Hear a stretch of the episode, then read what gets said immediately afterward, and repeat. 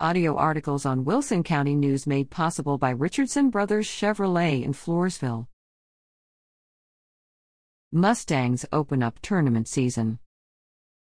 The Nixon Smiley High School Mustang basketball team played in the Nordheim tournament December 2nd to 4th. The Mustangs took a big win in their first game of the tournament. The Mustangs faced off with Runge to open up their tournament season. They jumped out to an early lead in the first quarter, 24 to 10, and never looked back.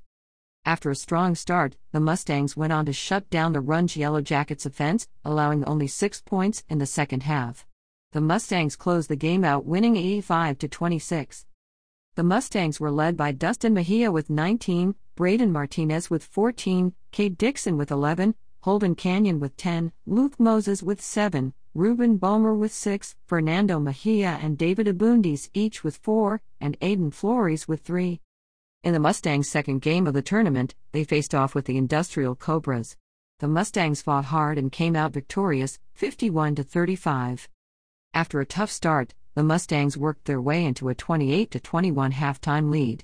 They dominated the second half defensively, only giving up six points in the third quarter and eight points in the fourth.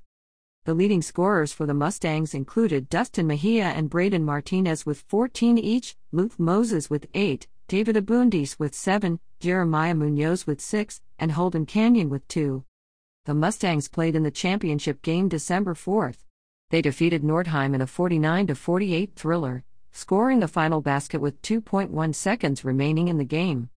Although there were several outstanding individual performances, it was truly a complete team effort and victory.